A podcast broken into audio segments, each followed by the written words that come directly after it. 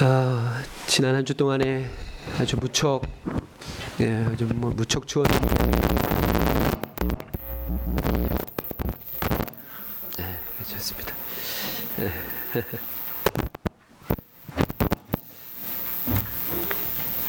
예, 한 주 동안 무척 추웠는데 아, 그 추위에 한 주를 보내시느냐고 아주 고생 많으셨습니다. 아, 자우분들에게 한번 이렇게 인사합시다. 아, 주님의 사랑이 당신과 함께 하십니다. 이렇게 한번 서로 축복하도록 하겠습니다. 주님의 사랑이 당신과 함께 하십니다. 네, 아멘. 아, 발이 굉장히 시리시죠, 지금. 네, 우리 한주 동안의 교회가 꽁꽁 얼어 있었기 때문에 바닥에서 올라오는 냉기가 아마 공기는 뭐 지금 한 25도쯤 되는데 바닥에 이 냉기가 있어서 발이 아주 시려울 겁니다. 어저께 저희가 교회 청소를 이렇게 하는데 대걸레질을 하는데 바로 바닥이 얼더라고요. 네, 바로 바닥이 얼고 어, 장 2010 2001년부터 저희가 이제 상계오동에서 교회를 했었고 이제 2011년에 이곳으로 이전해서 16년 동안 어, 16번의 겨울을 만났는데 어, 양병기가 온 거는 처음이었습니다. 어제 밤에 밤새 양병기를 녹이고 소변기도 어, 물론 이제 교회에 저희가 있으면 녹인 건 아니고 타이머로 온, 이 온풍기를 틀어놔서 녹였는데 어쨌든 굉장히 진짜 아, 정말 기록적인 추위에 한 주 사느냐고 고생 많이 하셨습니다. 그래도 다행히 크게 아프신 분들 없이 어, 건강한 모습으로 또 주일에 뵙게 돼서 주님께 감사를 드립니다. 어, 오늘은 함께 어, 읽어 주신 어, 출애굽기 16장 13절부터 20절까지 말씀을 본문으로 해서 너희의 너희에게 주어 먹게 하신 양식이라고 하는 제목의 말씀을 나누도록 하겠습니다. 아, 2주 전에 설교가 혹시 기억이 아, 좀 나시는지요? 잘 안, 당연히 안 나시겠죠. 예, 안 나는 게 정상입니다. 저도 기억하기 위해서 다시 제 설교 원고를 뒤져 보니까요. 어, 마라와 엘림을 출애굽해서 마라와 엘림을 지난 이스라엘 백성이 이제 신광야에 이르게 됩니다. 16장의 말씀이죠. 어, 애굽에서 가지고 나온 식량이 다 떨어지게 되고 이제 신광야에서부터는 본격적인 그 이 배고픔에 직면하게 되죠. 그러니까 이스라엘 백성이 하나님을 향해서 원망합니다. 우리가 애굽에 있었을 때는 고기가마 곁에 앉아 있었는데 광야에서 우리를 굶어 죽게 하려느냐라고 하면서 하나님을 원망하고 하나님께서는 그 원망을 오히려 샤마 들으시고 그들의 원망에 동의하시고 그들의 원망에 어, 찬성하셔서 만나 매출하기를 어, 내려 주시죠. 어, 그 사건을 이제 요한 출애굽기 16장 12절 말씀에 어, 이와 같이 하신 것은 너희를 인도하여 낸 하나님이 여호와인 줄 알게 하려 함이다라고 이제 모세가 정의하고 있습니다. 그래서 여호와가 무엇인가라고 하는 것에 대해서 뭐 지지난 주뿐 아니라 여러 번 어, 설명을 했죠. 어, I am who I am이라고 하는 그 뜻이고 다른 사람의 도움이 필요 없는 완전한 존재라고 이제 설명을 했습니다. 그러니까 하나님은 하나님께서 이스라엘을 인도해 내셔서 어, 이스라엘에게 영광을 받고 경배를 받고 하기 위해서 이스라엘을 구원한 것이 아니죠. 정말 순수하게 이스라엘을 사, 이스라엘을 사랑하시고 또 이스라엘을 향한 어떤 맹목적인 구원을 베푼 것입니다. 맹목적인 구원을. 음, 그러면서 제가 이제 뭐 우리 인간이라고 하는 존재가 불완전하기 때문에 내가 누군가를 위하는 것 같지만 사실상 내가 위하는 그 존재가 나를 위하는 존재다라고 이제 설명을 드렸었죠. 어, 그래서 하나, 하나님의 그 순수하고 맹목적인 사랑을 알게 하시기 위해서 하나님께서 이스라엘 백성의 원망을 들으시고 그들에게 만나 매출하기로 응답하시는 이야기들을 지난주에 어, 했던 것을 기억합니다. 어, 하지만 이제 오늘 본문에서는 하나님께서 이스라엘 백성에게 그 만나를 어떻게 먹어야 되는지에 대한 구체적인 규례를 주시죠. 하루치만 거둬라라는 겁니다. 하루 하루치만 거둬라. 하루치 이상을 거두면 그러니까 남겨두면 반드시 썩게 될 것이다. 너희가 거두는 만나의 유통 기간은 하루다. 라고 말씀하시고 오늘 읽지 않았지만 21절부터는 이제 안식일 계명의 어, 어떤 그 전조 예고편을 보여주시면서 6일째 되는 날에는 이틀치를 거둬라. 그리고 6일째 되는 날 거둔 만나는 유통기간이 이틀이라는 겁니다. 이틀. 그리고 안식일에는 만나를 거두러 들판에 나가지 마라. 왜냐하면 안식일은 여호와가 창조를 완성하신 다음에 안식, 그분의 창조를 기념하기 위한 안식일이기 때문에. 그런데 이스라엘 백성들이 어, 평일에도 하루치 이상의 만나를 거두어서 남겨두었죠. 그것이 이제 썩지 않을 거라고 생각을 한 거죠. 자신의 집에다가 양식을 축적해 놓으려고 자신의 부를 쌓으려고 했던 것이고 안식일 날 아침에도 하나님의 명령을 어기고 광야로 나아가서 이제 만나를 거두려고 하죠. 물론 이제 그 남겨둔 평일날 남겨둔 만나는 당연히 썩어서 냄새가 진동하게 되고 안식일 새벽에 만나를 거두기 위해 나간 사람들은 헛수고를 하게 됩니다. 광야에 평일에 내려 있었던 만나가 내리지 않죠. 이제 그러자 하나님이 분노하시게 됩니다. 그러니까 원, 하나, 원망에 대해 이스라엘 백성의 원망에 대해서는 분노하시지 않지만 만나의 규례를 지키지 않은 것에 대해서는 하나님께서 분노하시죠. 20절과 28절 말씀에 보면 하나님의 분노가 나타나 있는 것들을 볼 수 있습니다. 어, 뭐 조금 복잡하게 설명을 했지만은 그래서 12절까지 만나로 이스라엘 백성의 원망에 응답하신 그 사건을 뭐 굳이 비유하자면 하나님의 사랑, 하나님의 사랑을 이스라엘 백성들에게 계시하신 것이다. 라고 생각이 되고 이 13절부터 28절까지 그 만나의 규례를 주신 것은 하나님의 정의 하나님의 정의를 이스라엘 백성에게 알게 하시기 위한 것이다라고 이렇게 생각이 됩니다. 그리고 어, 그 만나 사건과 만나 사건 이후에 이어지는 그 만나 사, 만나의 규례들 그리고 그 속에 담겨 있는 안식일 규례는 하나님의 정의를 우리에게 일깨워 주는 사건이라고 생각이 됩니다. 하지만 어, 이 하나님이라고 하는 한 인격 속에 사랑과 정의가 담겨 있는 것이잖아요. 이 두 가지를 분리할 수 없습니다. 그러니까 하나님께서 우리에게 정의를 알게 하시는 것은 하나님의 사랑을 더 풍성히 맛보게 하시기 위해서 정의를 일깨워 주는 것이지 하나님의 정의라고 하는 속성과 사랑이라고 하는 이 속성이 분리될 수 없는 것이다라고 하는 것을 우리들이 기억해야 될 것입니다. 하나님의 사랑이든 하나님의 정의이든 이 두 가지 전혀 다른 하나님의 이 속성은 한 가지 기초 위에 이렇게 놓여져 있습니다.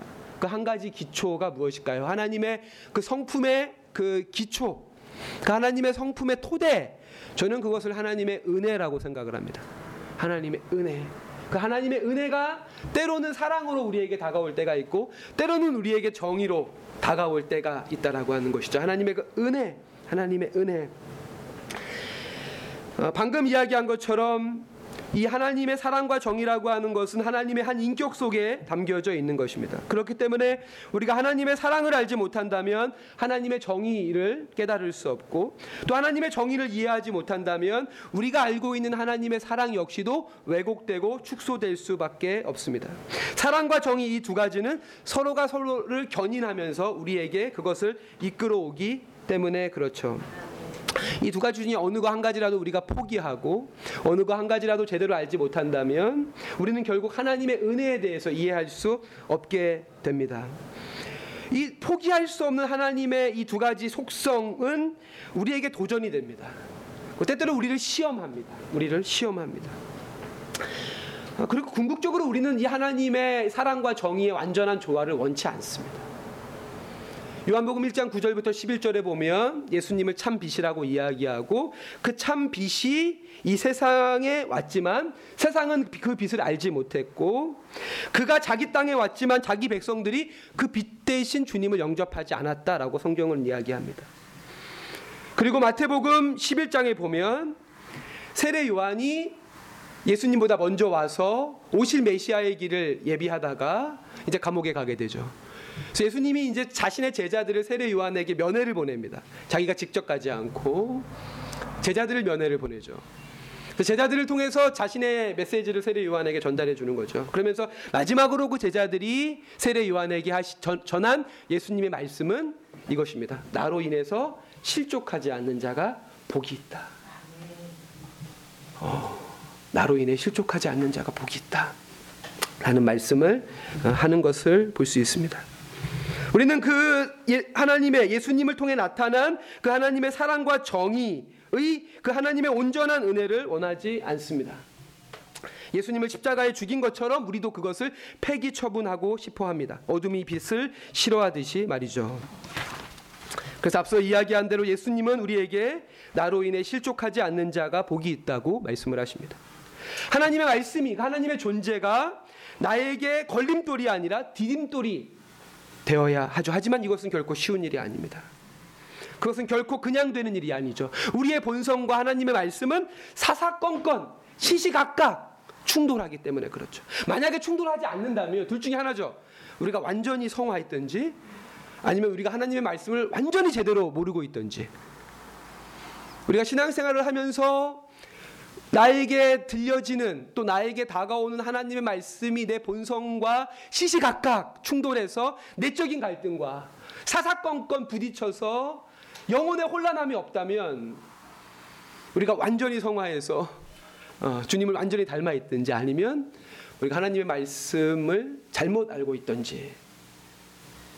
그래서 어찌 보면 이 주일은 어, 영혼의 안식을 얻는 날이 아니라 그, 물론 안식이라고 하는 결과에 이르기 원해서 나온 것이지만 여기서의 안식은 가짜 안식, 일시적인 만족이 아니라 그 내적인 갈등 속에서 우리가 진리를 선택함으로써 주님께서 우리에게 주시는 위로와 보상인 것이죠.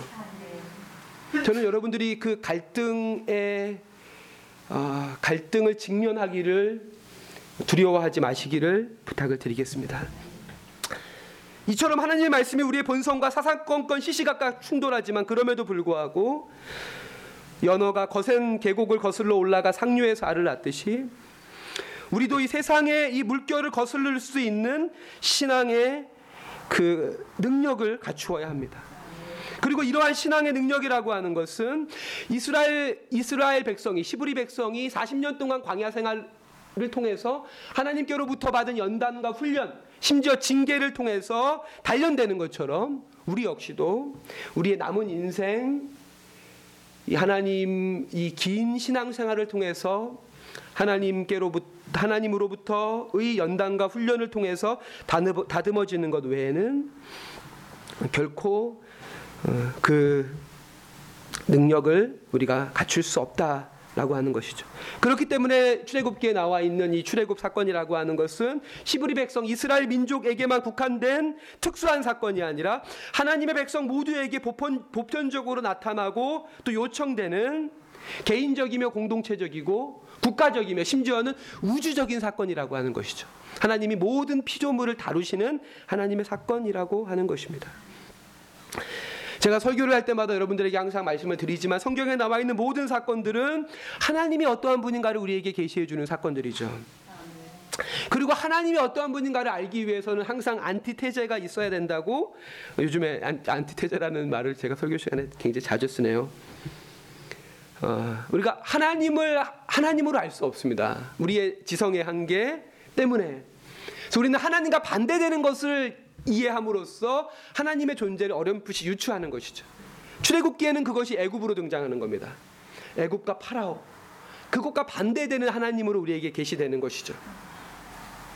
이처럼 우리가 안티테제를 통해서 하나님을 이해하지 않는다면 복음이라고 하는 것은 자꾸만 나라고 하는 개인 또는 내세라고 하는 어떤 천국으로만 제한되게 됩니다. 제한되게. 그래서 칼 바르트라고 하는 20세기의 어, 최고의 신학자 중에 한 명은 1962년에 타임즈와의 인터뷰에서 그리스도인은 한 손에는 성경을 들어야 되고 한 손에는 신문을 들어야 된다라고 이야기합니다. 그러니까 여기서 신문을 들어야 되는 이유는 이 신문 속에 나타나는 복음의 안티테제, 이 세상이 어떻게 돌아가는지를, 이 세상의 원리와 이 세상의 가치와 이 세상의 방식이 어떠한 것인지를 우리가 깊이 이해하면 이해할수록 복음과 하나님에 대해서 알게 된다라고 하는 거죠. 알게 된다. 그렇기에 출애굽기에서 출애굽기 역시도 1장부터 14장까지 파라오의 손에 고통받는 이스라엘의 그 억압과 탄압을 먼저 묘사하고 있고 그 이후에 이와 대조되는 하나님의 다스림과 주권에 대해서 우리들에게 이야기하고 있습니다. 근데 그럼에도 불구하고 우리는 자꾸만 이집트로 돌아가려고 하죠. 이스라엘 백성들은 자꾸만 애굽으로 돌아가려고 합니다. 그래서 이제 그 이유가 지지난주 설교 때 기억의 왜곡 때문이다라고 이야기했죠. 애굽 애굽에 있었을 때 고기가 막 곁에 앉은 적이 없었는데 고기가 막 곁에 앉았다라고 기억을 왜곡하는 거죠. 우리도 자꾸만 과거에는 행복했다라고 하는 것처럼 그런데 과연 저들이 이스라엘 이스라엘 백성들이 애굽으로 돌아가려고 하는 것이 기억의 왜곡 때문이기만 할까? 아니라는 겁니다. 실제로 애굽 때가 더 좋았던 게 몇 가지가 있다는 거죠. 아니요, 몇 가지가 아니죠. 하나님을 따르는 것보다 애굽이 좋은 이유가 훨씬 더 많습니다. 훨씬 더. 사실 하나님을 믿는 이유는 거의 하나예요, 하나. 그리고 하나님을 안 믿을 이유는 너무나 많이 있습니다. 실제로 애굽이 좋았던 거- 좋아 애굽이 더 좋은 이유를 세기 시작하면 한두 끝도 없다는 거죠. 그 중에 대표적인 것이 무엇입니까? 가장 핵심적인 것은 애굽에서의 삶이라고 하는 것은 힘이 힘이 파워가 윤리라고 하는 겁니다. 힘이 윤리라고 하는 거죠. 하지만 하나님 안에서는 반대입니다. 윤리가 힘이죠. 윤리가 하나님이 그분의 백성에게 요구하는 것은 힘과 지혜가 아니라 거룩과 자비입니다. 그리고 그것이 힘이라는 겁니다. 그것이 힘이라는 것이죠. 그렇게 우리는 자꾸만 근데 그 하나님이 우리에게 요구하시는 윤리라고밖에 표현할 수 없는 하나님의 거룩한 속성들, 사랑과 자비, 온유와 실학 이런 것들은 우리가 측량할 수도 없고 설령 측량을 한들 이것에 대한 구체적인 보상이 없습니다. 아니요. 보상은커녕 오히려 하나님의 성품으로 내 내면을 새롭게 하면 할수록 세상은 나를 박해하죠. 그 보상이라고 하는 것은 세상의 방식과는 정반대로 옵니다. 우리가 예수를 닮아가고 그리스도의 용서와 그리스도의 사랑으로 우리가 우리를 채워가면 갈수록 세상은 나를 가만히 두지 않죠. 세상의 힘을 힘으로 뭐 예를 들어 어저께도 JTBC 뉴스를 보니까 어 자격증 사이트에 들어가서 5시간 안에 딸 수 있는 자격증이 200개라는 거예요. 200개. 어, 온라인 동영상을 보고 시험을 봐서 60점을 넘으면 자격증을 받는데 그 노- 동영상을 60%를 봐야 되는데 건너뛰기를 할 수가 있어요. 어, 그러니까 이게 사이버 대학 같은 경우 건너뛰기가 안 되거든요. 그리고 시험도 60점이고 시험 문제도 굉장히 쉬워요. 대신 이제 그 자격증을 발급받을 때 비용을 내야 되죠. 한 10만 원 정도. 그래서 결국 돈으로 자격증을 사는. 근데 그렇게 우리나라에 딸 수 있는 자격증이 막 200개쯤 있다는 거예요. 근데 우리 우리 그리스도인의 자격이라고 하는 것들은 전부 다 그렇게 측량할 수 없고 객관화할 수 없고 또 외적인 겨- 권위에 의해서 이렇게 규정될 수 없는 것들이고 그것을 얻는다고 한들 그것이 물질적으로 우리에게 어떤 보상을 주거나 우리에게 힘을 주거나 명예를 주지 않고 오히려 정반대로 더 낮아지게 하고 더 겸손하게 하고 그렇게 당연히 돌아가는 애굽으로 돌아가려고 하는 그들의 관성과 그들의 본성을 어찌 보면 당연하다라고 하는 것입니다. 오병이어 사건 이후에 예수님이 그 오병이어 사건에 대해서 만나 이 출애굽 만나 사건과 함께 이스라엘 백성들에게 설명해 주시고 그 설명을 들은 이스라엘 백성들의 반응은 어렵다. 주님 너무 어렵습니다. 어찌 보면 그들의 그 반응이 당연한 것입니다. 아니 어려운 게 아니고 사실 그 어렵다라고 하는 원어를 보면 불가능하다라는 뜻이에요. 주님 이건 불가능합니다. 이건 불가능한 얘기입니다. 불가능하죠. 불가능해요, 여러분. 예수를 따르는 것은 불가능해요. 우리의 힘으로 불가능해요. 성령의 능력이 아니면 불가능해요. 우리가 우리가 먹고 마시는 공기와 우리가 살고 있는 이 모든 환경은 복음의 안티테제예요. 복음과 정반대되는 상황 속에 우리가 살고 있어요. 그렇기에 우리의 기도는 간절해질 수밖에 없는 거예요. 우리가 서 있는 이 세상과 우리를 둘러싸고 있는 환경들에 우리가 눈을 뜨면 그리고 우리가 정말 주님을 따르는 제자가 되려고 하는 그 결단이 우리 안에 있다면 우리의 기도는 간절해질 수밖에 없고 우리에게 있는 이 좌우에 여러분 좌우에 계신 공동체 형제 자매들은 정말 나에게 소중한 지체일 수밖에 없다라고 하는 거죠. 이 길을 함께 걷는 자들이기 때문에 이처럼 만나 사건은 구원의 본질을 우리에게 계시해 주죠. 그리고 그 구원의 본질을 한마디로 말하면 하나님의 은혜입니다. 하나님의 은혜.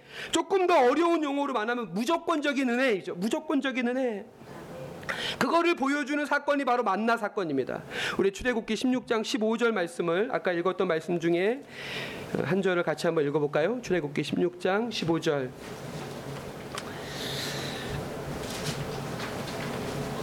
(16장 15절입니다)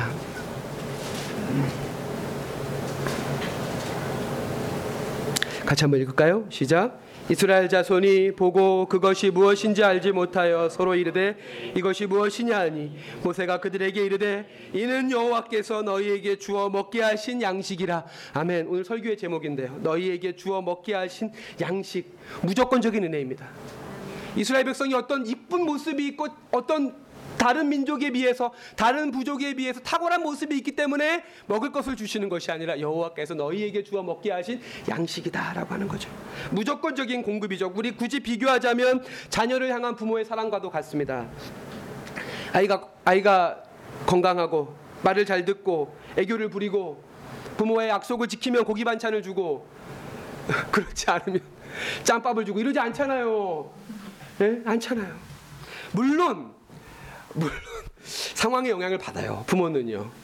아주 말을 잘 들으면 고기가 한우가 되고 뭐 이럴 수는 있겠지만 기본은 지키거든요. 기본은 말을 안 듣는다고 굶기거나 그러진 않, 않죠. 않죠. 물론 여기서 이, 이, 부모와 자식의 관계 역시 자식이라고 하는 그 조건이 있기 때문에 하나님의 사랑을 우리에게 설명해 주기엔 너무나 부족하긴 하지만 그럼에도 불구하고 이 세상에서 가장 완전한 사랑이라고 불려지는 그 부모의 사랑, 그 자녀를 향한 그 조건 없는 공급 안에서 우리는 하나님이 우리를 어떻게 사랑하는지를 알 수 있게 되죠. 조건 없는 공급입니다. 이것이 하나님의 성품이죠. 그리고 이것을 닮아가는 것이 신앙의 내용이고 신앙의 목적입니다. 이 하나님의 무조건적인 은혜를 닮아가는 것이 신앙의 내용이자 신앙의 목적이죠. 한 걸음 더 나아가 나아가 보면 이 만나 사건을 통해 우리가 만나게 되는 하나님은 무조건적인 은혜, 무조건적인 공급인데 하나 그 앞에 더 중요한 단서가 붙죠. 모두를입니다. 모두를 모두를 모두에게 무조건적인 은혜를 주시는 분이라는 거예요. 이 모두라고 하는 것이 하나님의 은혜의 정의로운 속성입니다. 정의로운 모두에게 은혜로운 우리는 나만 나에게만 은혜로운 하나님 또는 나부터에게 은혜로운 하나님이지만 하나님은 모두에게 은혜로운 하나님이죠. 그것을 조금 어려운 말로 이야기하면 하나님의 정의로운 은혜 또는 하나님의 공적 은혜, 하나님의 은혜의 공공성이라고 이야기할 수 있습니다. 우리 다시 한번 본문을 보면 출애굽기 16장 17절 18절을 같이 한번 읽어보겠습니다. 출애굽기 16장 17절 18절 같이 읽어볼까요? 시작. 이스라엘 자손이 그같이 하였더니 그 거둔 것이 많기도 하고 적기도 하나 오멜로 되어 본즉 많이 거둔 자도 남음이 없고 적게 거둔 자도 부족함이 없이 각 사람은 먹을 만큼만 거두었더라. 아멘. 이것이 만나 사건에서 나타난 하나님의 속성이죠. 많이 거둔 자도 남음이 없고 적게 거둔 자도 부족함이 없게 하시는 하나님의 정의로운 은혜입니다. 하나님의 은혜의 공공성입니다. 누가복음 15장의 탕자의 비유를 우리는 하나님의 사랑, 하나님의 그 자애로운 사랑을 보여주는 비유라고 생각을 합니다. 하지만 그 탕자의 비유에 또한 우리가 결코 간과하지 말아야 되는 하나님의 속성은 하나님의 정의이죠. 하나님은 집안에 남아서 아버지 곁에서 충실하게 일했던 첫째 아들에게나 집을 나가서 방탕하게 살았던 둘째 아들에게나 심지어는 그 집에서 품꾼으로 일하는 품꾼에게조차도 양식을 넉넉히 주시는 정의로운 분입니다. 모두에게 무조건적인 은혜를 공급해 주시는 분이 우리 하나님이신 것을 누가복음 15장의 탕자의 비유를 통해 알 수 있죠. 마태복음 20장에 보면 포도원 포도원 주인의 비유가 나오죠. 포도원 주인이 자신의 포도원에서 일할 품꾼들을 이렇게 부릅니다. 그리고 아침 9시부터 밤 6시까지 일하면 한 데나리온, 뭐 지금으로 말하면 하루 일당 한 10만 원 정도를 주겠다. 어, 한데 몇 사람이 아침 9시에 왔죠. 근데 일꾼이 부족합니다. 12시에 한 번 더 사람을 부르죠. 그리고 오후 3시에 사람을 한 번 더 부릅니다. 그리고 마지막에 오후 5시에 한 번 더 사람을 부르죠. 그런데 모든 사람에게 보상은 한 데나리온이었습니다. 누가 제일 열받는 건가요? 네, 첫 번째 사람이죠. 그때 하나님 뭐라고 말씀하신지 아세요? 내 것으로 준 거다라는 거예요. 내 걸로 준 건데 니네가 손해 본 게 없잖아요.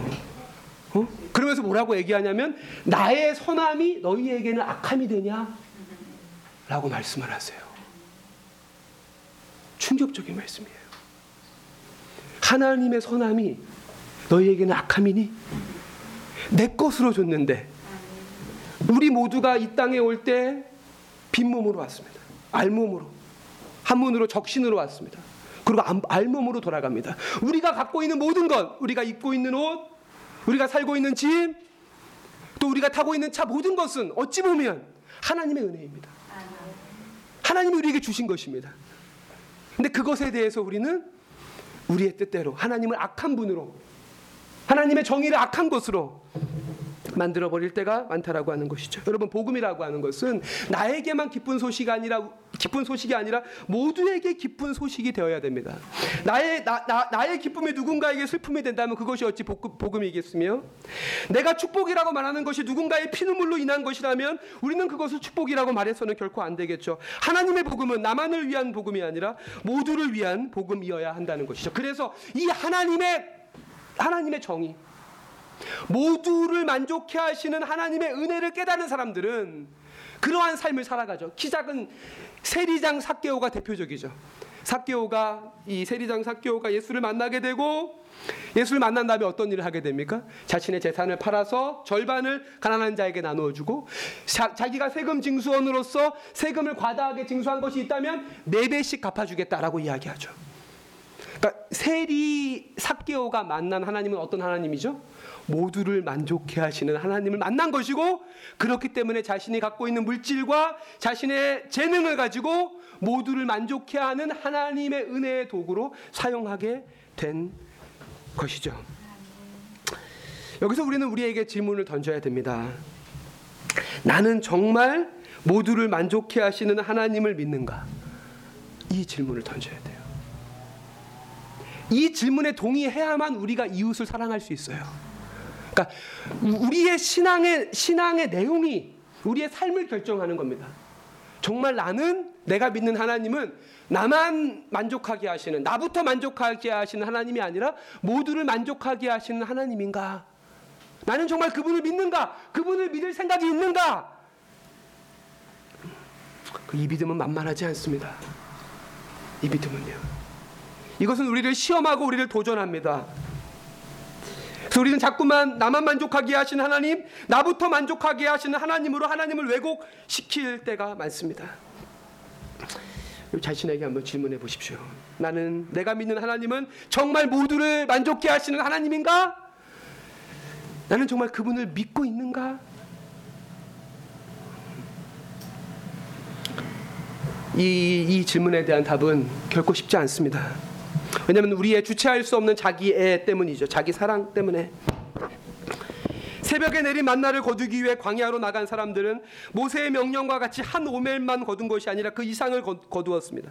그러나 아무리 많이 거둔 만나도 하루가 지나면 다 썩어서 악취가 났습니다. 왜요? 하나님께서 이스라엘 백성에게 모두를 만족해 하는 여호와를 여호와가 모두를 만족하게 하기 위해서는 너희가 너희들의 탐욕을 절제하는 훈련을 해야 된다는 거죠. 40년 동안 그 훈련을 한 겁니다. 40년 동안 40년 그 가나안 광야 생활 가- 이 가나안 전에 그 가- 광야 생활 속에서 계속 실수를 반복하는 거죠.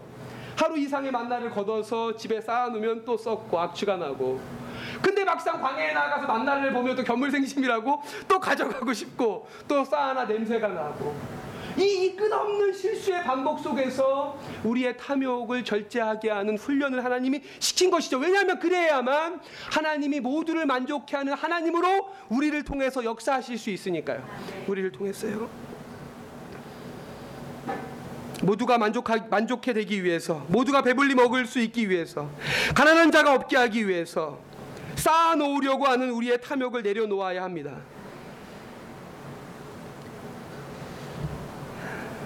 그렇지 않는다면 음, 모두를 만족해 하시는 하나님의 그 역사와 능력이 나타날 수 없는 것이죠.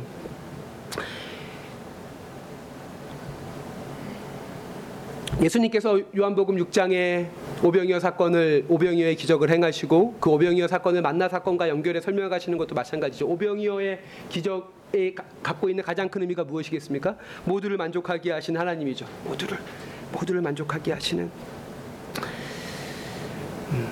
여러분 예수를 믿고 따른다라고 하는 것은 단지 그분의 능력으로 내 소- 소원을 만족해 하는 차원의 종교 생활이 아닙니다. 그분의 성품에 참여하는 거죠. 그 하나님의 성품에 참여하는 것입니다. 그 존 웨스터라고 하는 신학자는 믿음이라고 하는 단어를 참여라고 하는 단어로 바꿔서 설명합니다. 복음을 믿어라가 아니라 복음에 참여해라. 복음에 참여해라. 그래서 그분의 책 제목이 Becoming the Gospel인데요. Becoming the Gospel, 복음이 되라. 네가 복음이 되라.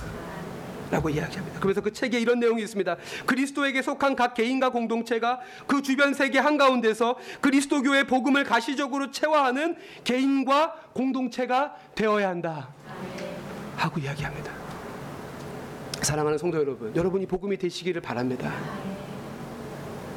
회사란 교회가 복음이 되기를 바랍니다. 회사란 교회를 통해서 많은 사람들이 하나님의 그 무조건적인 은혜, 모두에게 공급하시는 하나님의 그 정의로운 은혜를 부분적으로나마 맛보고 경험하게 되기를 바랍니다.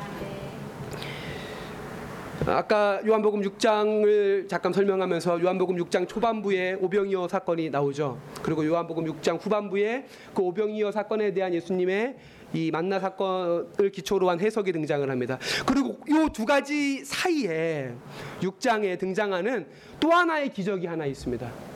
혹시 그게 뭔지 모르시겠죠, 당연히. 예. 아주 생뚱맞은 기적이 등장을 해요. 요 사이에 어, 요, 요 오병이어의 기적과 오병이어 기적에 대한 해석 사이에 아주 생뚱맞은 기적이 등장을 합니다. 네, 이렇게, 등장을 하죠. 오병이어 기적을 예수님이 행하시니까 백성들이 예수를 막 임금, 임금 삼으려고 합니다. 예수님 우리의 왕이 되어 주십시오. 예수만 우리의 왕이 되면 먹을 거 걱정 안 해도 되잖아요. 그렇죠? 그러니까 예수님이 그들의 그 요구를 피해서 산으로 올라가십니다. 산으로. 그때 아마도 뭐 성경에 나와 있지 않지만 제자들 그러니까 예수님의 이 무리에게 예정된 일정이 있었던 것 같아요. 건너편 가버나움에서. 그래서 예수가 사라진 거예요.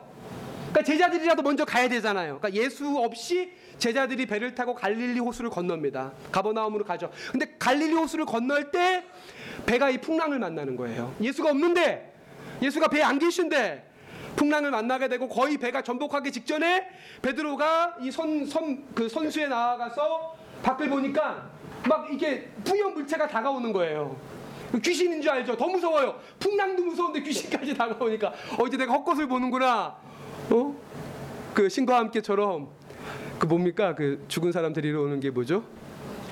예? 저승사자가 나를 데리러 오는구나. 그러니까 예수님이 뭐라 그러냐면 나다. 두려워하지 마라. 바다를 걷는 사건이 오병이어 사건과 오병이어 사건에 대한 해석 그 중간에 등장을 합니다. 아주 생뚱맞죠? 아주 생뚱맞죠? 근데 이것이 결코 생뚱맞지 않아요. 이 맥락 속에서 이해하면 생뚱맞지 않아요. 오병이어 사건의 의미가 뭐라 그랬습니까? 만나 사건과 마찬가지로 모두를 만족해 하시는 하나님 이라고 이야기했습니다. 그리고 모두를 만족해 하기 위해서 우리가 뭐, 우- 어떤 훈련을 받아야 된다 그랬죠? 자기 애를 버리는 훈련을 해야 된다라 그랬죠. 그리고 어찌 보면 예수님이 바다 위를 걸으시는 그 모습은 자기를 그걸 이건 뭐 제 해석이 아니고 김기성 목사님 해석인데 자기를 버린 사람의 가벼움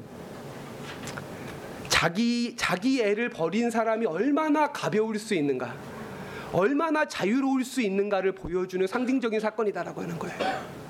물 위까지 걸을 수 있는.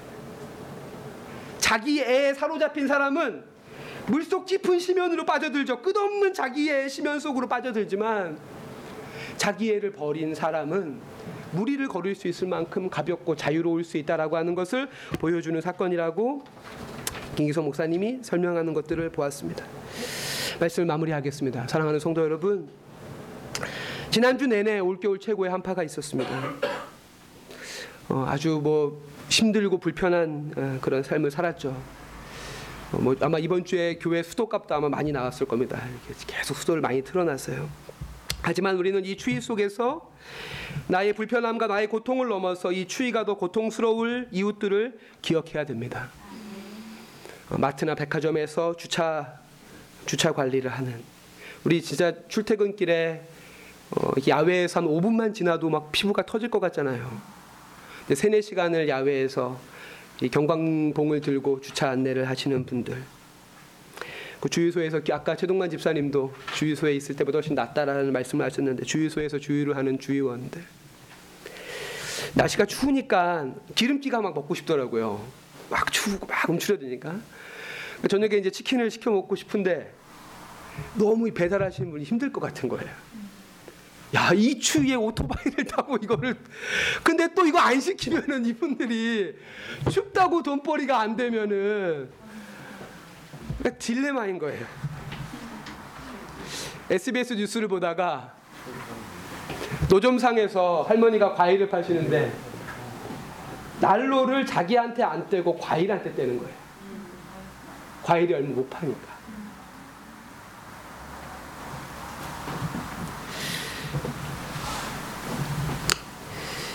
음.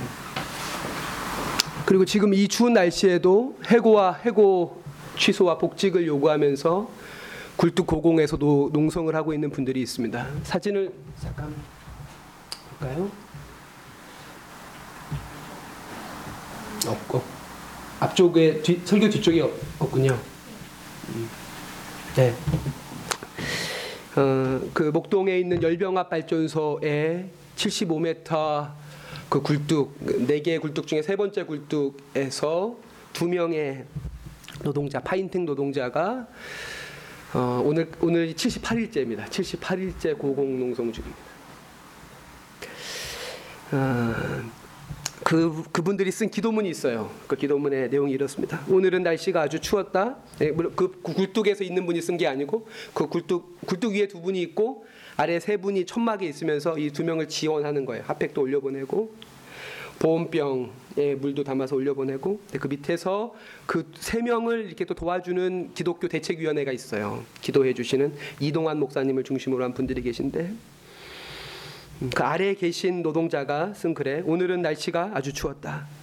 성찬 포도주는 얼어서 슬러시가 되었고 평소 또박 또박 한마디 한마디 틀리는 바 없는 설교자의 입이 얼어 발음, 발음을 제대로 하지 못했다.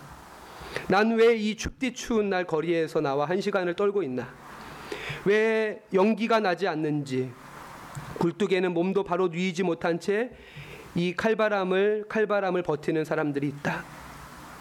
부디 이 추운 밤 굴뚝 위에 두 분에게 천막을 지키는 이들에게 추위에 동동 떨며 함께하는 벗들에게 그리고 곳곳에서 자신의 싸움을 이어가고 있는 모든 분들에게 평화가 있기를 기도한다 라고 하는 기도문을 보았습니다. 사랑하는 성도 여러분, 어, 이 만나 사건이 우리에게 계시해주는 하나님의 성품은 하나님의 사랑과 하나님의 정의입니다. 하나님의 그 은혜는 모두에게 베풀어지는 모두를 만족해 하는 은혜입니다. 그것을 그 하나님의 은혜의 도구가 우리가 되기 위해서 오늘 이 주일에도 하나님께서 우리에게 보게 하신 자기의 자기의 탐욕들을 발견하고 그 옷을 벗- 벗어버리고 또 이 사회의 구조와 제도 속에 그러한 것들이 있다면 그것과 싸울 수 있는 그것들을 고발할 수 있는 그것들이 잘못됐다라고 말할 수 있는 아까 황태희 자매의 기도처럼 그것들이 잘못됐다라고 말할 수 있는 용기로 다시 한번 나를 채워서 각자의 삶의 방식 살, 삶 안에서 그러한 목소리들을 낼 수 있는 저와 여러분이 되시기를 부탁을 드리겠습니다. 기도하겠습니다.